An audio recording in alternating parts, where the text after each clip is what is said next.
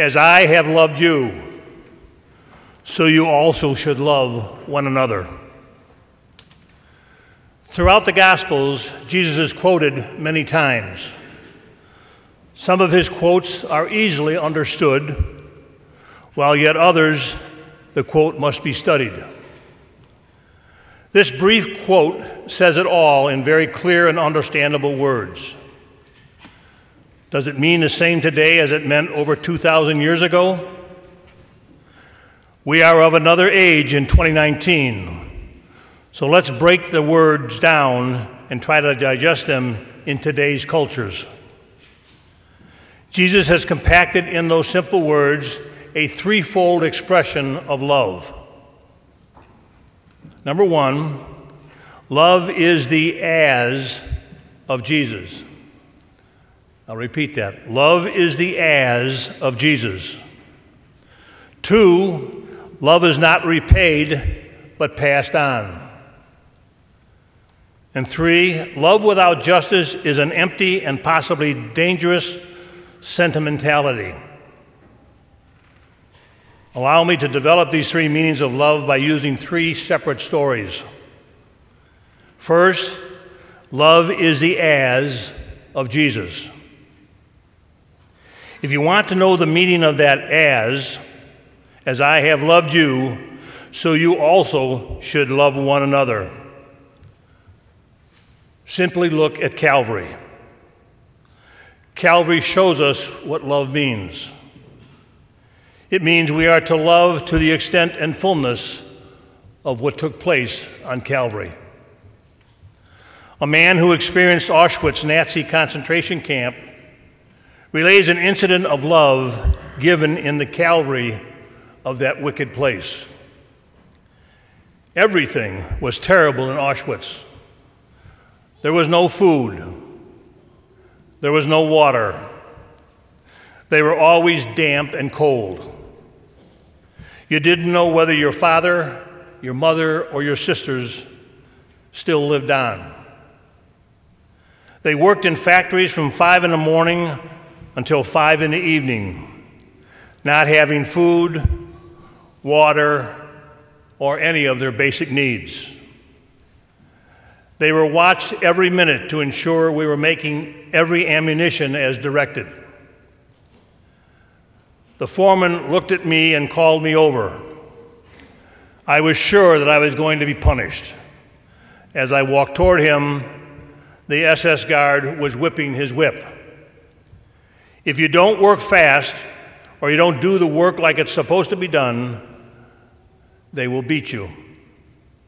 I was 15 years old and my legs were shaking. I'm trying to tell him, please do not hurt me. Please, I promise I will work faster. As I approached, the foreman repeated over and over again for me to bend over. I felt he is about to have me beaten when he whispers, Here, take this bread, put it under your coat, and get out of here fast. That was my Christmas. What an incredible man. The Social Security man was behind him and saw the whole thing, but did nothing. He also put his life on the line to give a child a chance. You know what a slice of bread meant to a young boy who was starving? Can you imagine how I felt? Instead of beating me, he gave me bread. Just like Jesus, that is the as of Jesus. Second, real love is not repaid but passed on. Allow me to wrap the truth in a story of a, of a secret Santa. A few years ago, someone tracked down a man known as Secret Santa and asked him, Why do you do this? Why do you secretly help out people? The man, the man replied how life had blessed him with an extremely successful business venture. But this was not always the case. In 1971, he was an out of work salesman who was reduced to living out of his car. One morning, he had not eaten for two days. He was incredibly hungry. So hungry that he walked into a diner in Mississippi to order breakfast with absolutely no intent of paying for it. He couldn't. He had no money, but he was very hungry. As he hungrily ate his breakfast, he wondered how he was going to pay for the meal or how he was going to get out of there without paying for it. When the check came, he fumbled around in his pockets, pretending to have lost his wallet. The owner of the diner had already sized him up and knew he didn't have the money. That owner came around the counter, approached the fellow, bent down as if to pick up something. He turned to the man and said, Well, looky here. Looks like you dropped this $20 bill. Now the man had enough to pay for breakfast and a little more to keep for the road. He never forgot this totally undeserved act of generosity and goodness. He now gives to others as someone once gave to him. Real love is passed on. To hug it to oneself is to suffocate it. Finally, and this might be the most important love love without justice is empty sentimentality. Unfortunately, we have a lot of this in our feel good society. Everybody wants to be put first. A father had an 11 year old son, and the two went fishing every chance they had from a dock at the family cabin. The two were fishing early one morning, evening rather, catching fish with worms.